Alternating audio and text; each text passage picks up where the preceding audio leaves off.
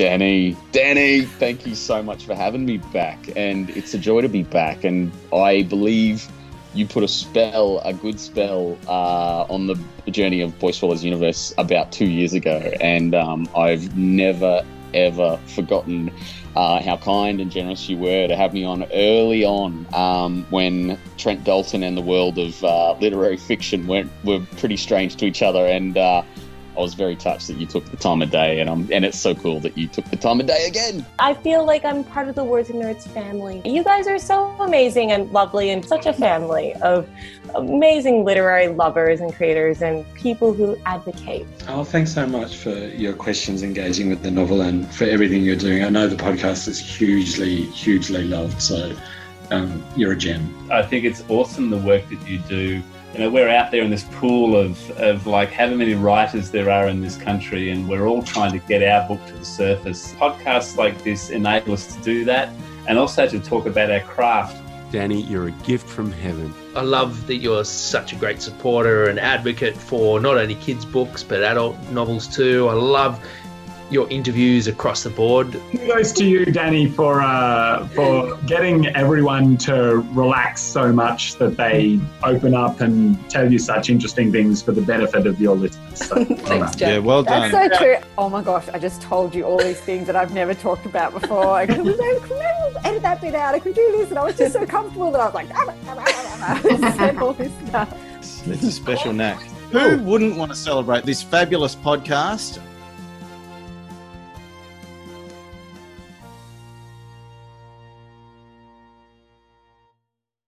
Thank you for listening to the Words and Nerds podcast. On this podcast, we chat about books, the writing process, and how literature has the power to change the world. I'm your host, Danny V, and today I welcome Adelaide Writers Week director, Jo Dyer. The Adelaide Writers Week begins on the 27th of February and goes right through to the 4th of March. Welcome, Jo. It's so lovely to have you here to chat about Adelaide Writers Week. Thank you very much for having me. I'm delighted to be with you. Now, as director, can you describe your role? Well, it's essentially uh, the role that pulls things together from a program point of view uh, in terms of reading lots of books, um, discussing lots of books, um, and trying to, from the books that you've read and been inspired or stimulated by or infuriated by, I guess, as well, um, trying to work out what will make for an excellent experience for our audiences come late February, early March. So it's essentially the key curatorial role of the week. Um, and a lot of it is to do with trying to promote individual books and authors, but it's always it's also trying to develop a trajectory or an arc for the week where you're having a range of different conversations that cover fiction, non-fiction, um, the world of journalism and reportage, as well as poetry and different other different forms of writing. That whole melange has to be pulled together in a way that is coherent um, and hopefully enjoyable and stimulating for an audience. That's wonderful. Now, I like what you said about having to read lots of books and these powerful emotional responses you have to them. Can yeah. you think of um, can you think of a particular book or a couple of books that you had these really powerful emotional experiences with this year or last year? Well, look, there are there are a few. Um, one book which was really moving and devastating um, was Farrell's Hamnet. Uh, which is interesting because Hamnet, apparently, back in the day, back in Shakespeare's day, um, was a name that was interchangeable with Hamlet. So it could be spelt either as Hamnet or Hamlet. And it effectively is telling the story of Shakespeare's son, Hamlet, um, on whom he based the Hamlet. Uh, in a non literal sense, uh, Hamlet, his son, died at the age of nine from the plague. So he was really writing about loss and grief um, and dysfunction that can grow out of that. But the book, Maggie O'Farrell's book, is actually telling the story from the perspective of Shakespeare's wife. Um, who she portrayed as this really interesting, um, organic, powerful woman who knew about herbs and who knew about natural healing um, and yet when it came to it, was unable to save the life of her son. And it really was just a devastating account of loss, um, a mother's loss of a child, um, and how that reverberates throughout a family and the relationships that the various family members have, have with each other and with the community.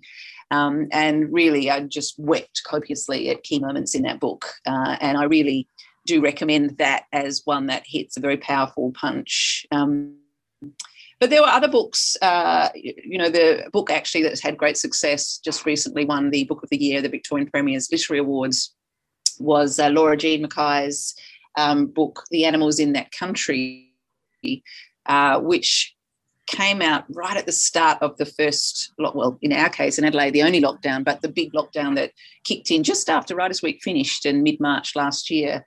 Um, and it, in this sort of extraordinary moment of prescience, um, tells the story of a so called zoo flu that sweeps through Australia um, and the havoc that it wreaks and the devastation that is wrought in its wake. Uh, but it one of the key symptoms of the zoo flu, the virus, the pandemic that's experienced in that book, is the capacity for interspecies communication. Um, so humans talking to animals and insects.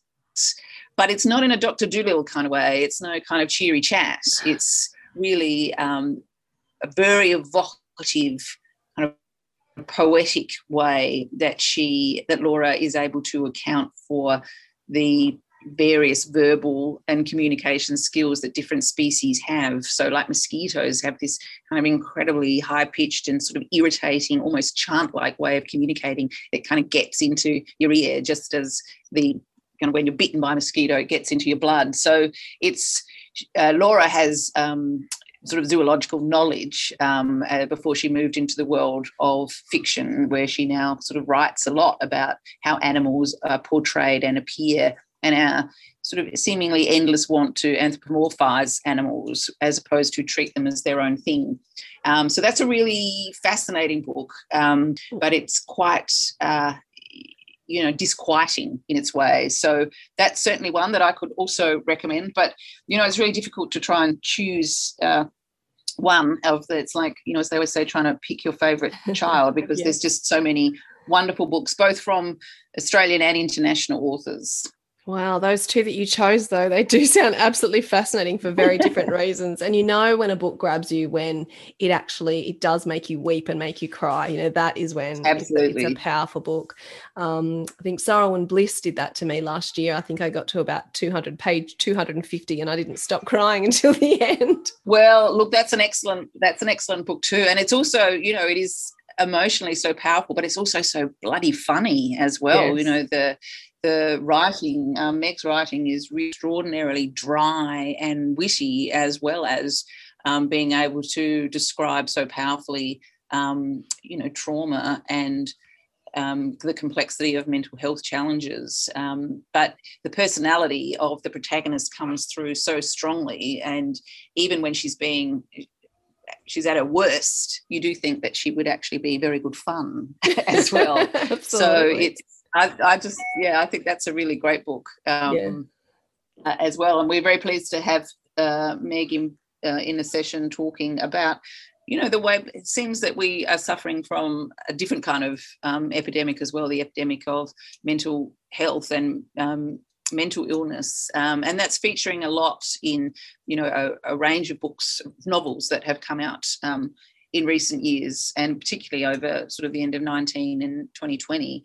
Um, and Luke Horton has also written a book about that, um, The Fogging, which is both quite a literal thing that happens um, in Bali, where the book is set, but is also, as you can imagine, conjures up the fogging of your mind and the way that you just can't see clearly, the fog that descends, the sort of um, you know, cotton wool that comes into your mind um, and just obliterates clarity when you're experiencing mental health difficulties.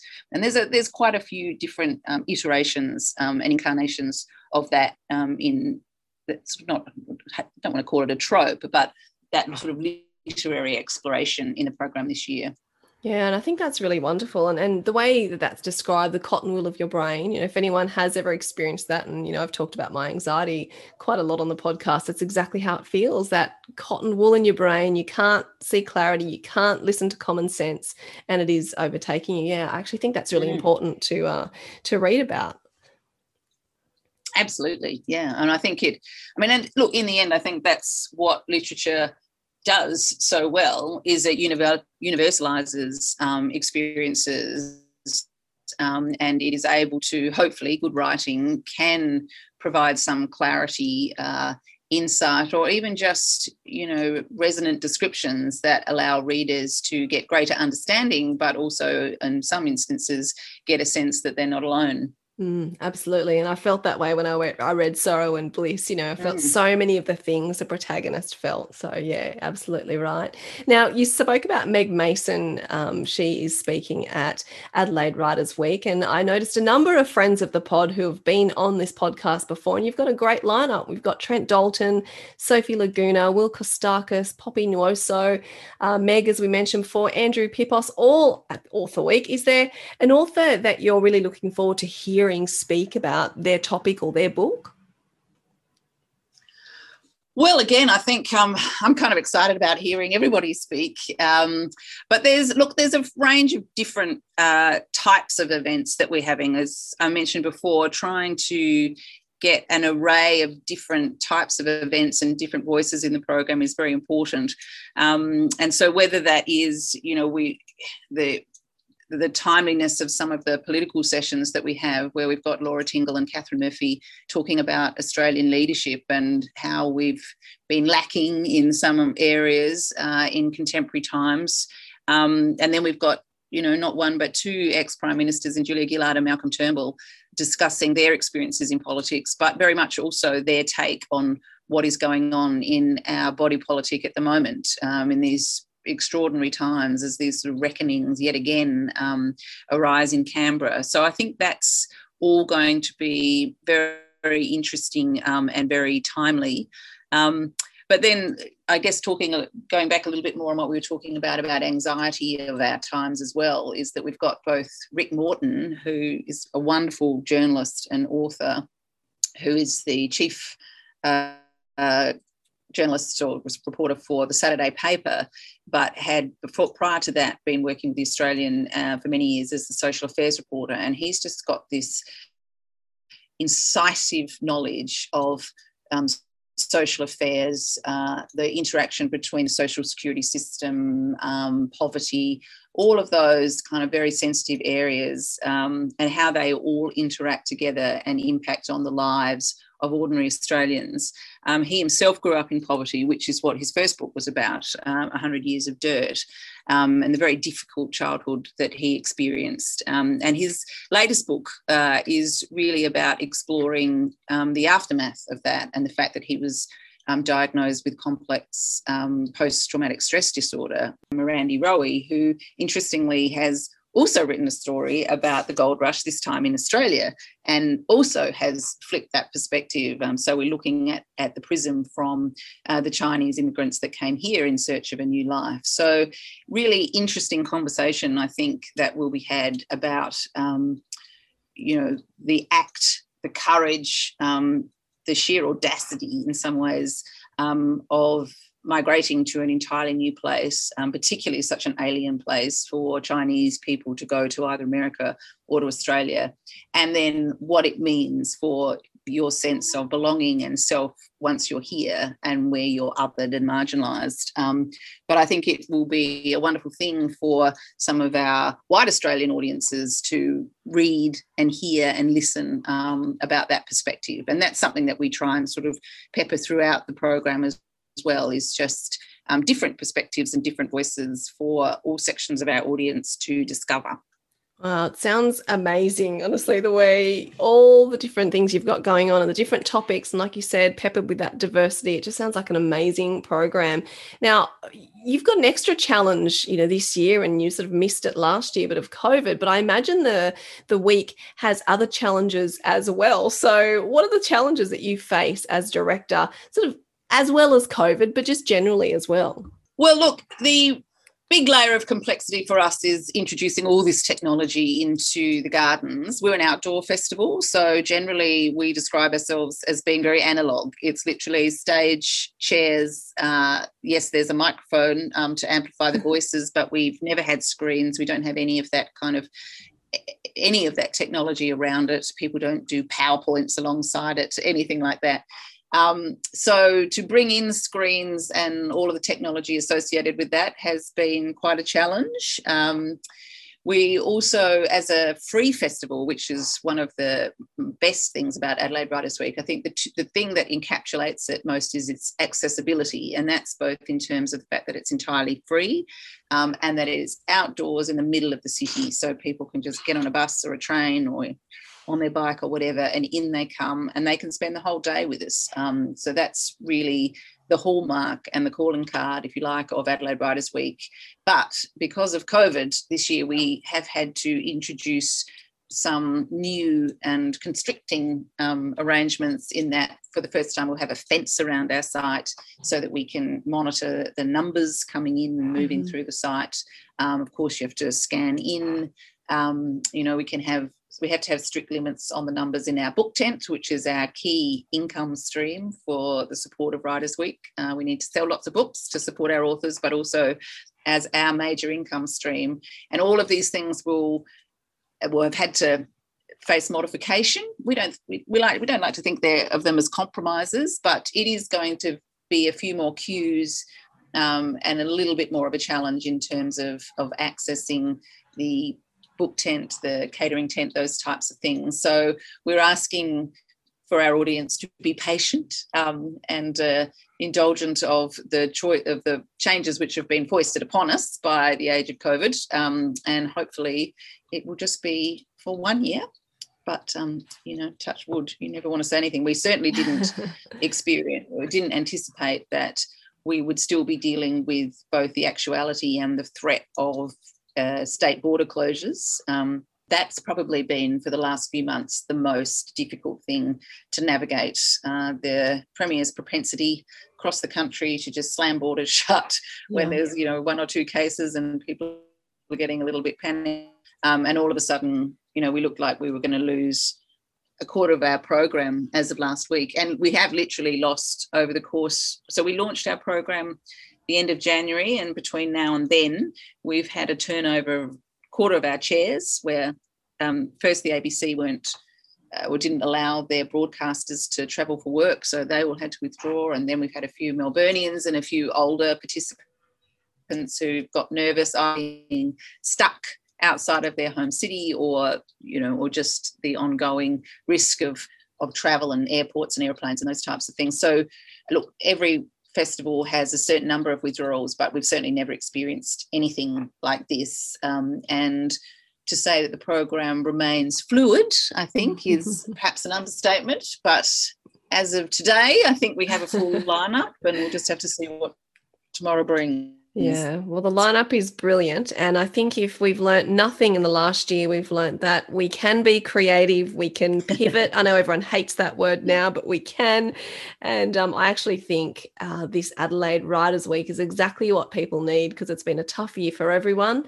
And it'd be lovely to just be outside listening to authors and sort of feeling like things are a little bit back to normal. That is certainly our hope uh, and ambition for the week. well, it sounds wonderful, Jo. And thank you so much for talking to me, not only about the content and the program and your role, but just how passionately you speak about books. I definitely relate to that. Books are something that get me excited. I can hear that in your voice when you're talking to me. So I'm sure it's going to be an amazing festival. So thank you so much um, for chatting to me. Thank you very much. Thank you for having me. Um, yeah, hopefully you get some one one festival soon. Oh, absolutely. I'd love to. For the first time, Adelaide Writers Week have put together a curated dozen 12 events that can be accessed online from people's homes on a pay what you can basis. A link for the full lineup for the curated dozen and details for booking can be found at adelaidefestival.com.au.